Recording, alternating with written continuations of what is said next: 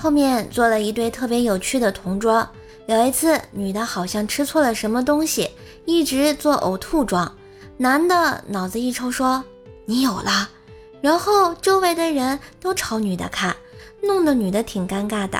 然后男的可能觉得自己说的话有点过分了，又来了一句：“别生气，都是我的错。”全班就更不淡定了。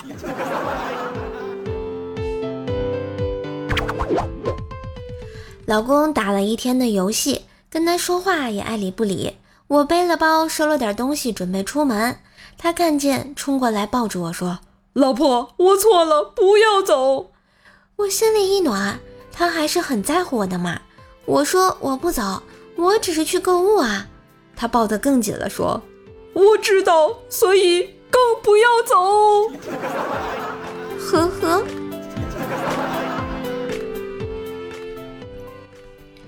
隔壁搬来一对小情侣，女的长得挺漂亮的，不过男孩总是骂脏话，挺为那个女孩子不值的。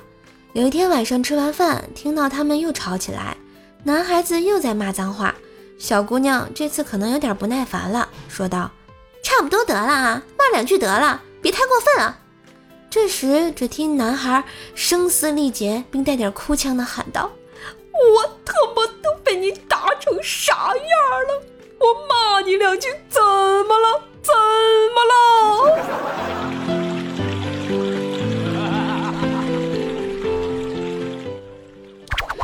嫂子是个外国人，一天她来找我抱怨：“你们中国人不都是说男女平等吗？”我说：“对啊，嫂子，为啥这样问啊？”昨天跟你哥去洗浴中心，我花了五十块，你哥却花了八百块。不是，嫂子。这事儿我不懂，你还是问我哥吧。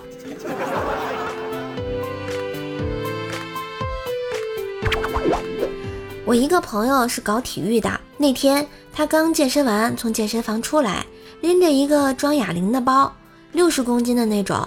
没想到一出门就碰到了飞车贼，一把抢过包，然后车翻了。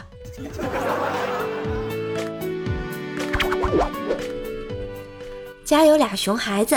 某天，弟弟跟哥哥说：“长大我要娶小姨，因为小姨漂亮。”正好被他爸爸听到了，啪的一声打了弟弟一巴掌。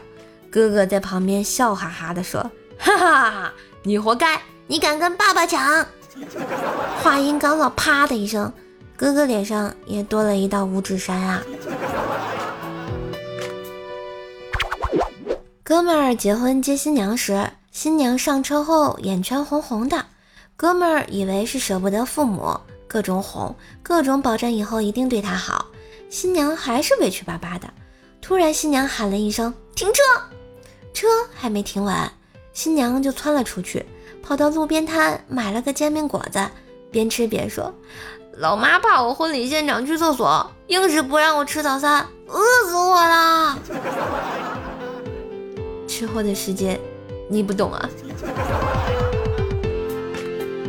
喜欢节目请订阅，给专辑五星好评哟，么么哒！收听更多段子，请加微信号“怪兽手幺零幺四”，怪兽手全拼加幺零幺四哟。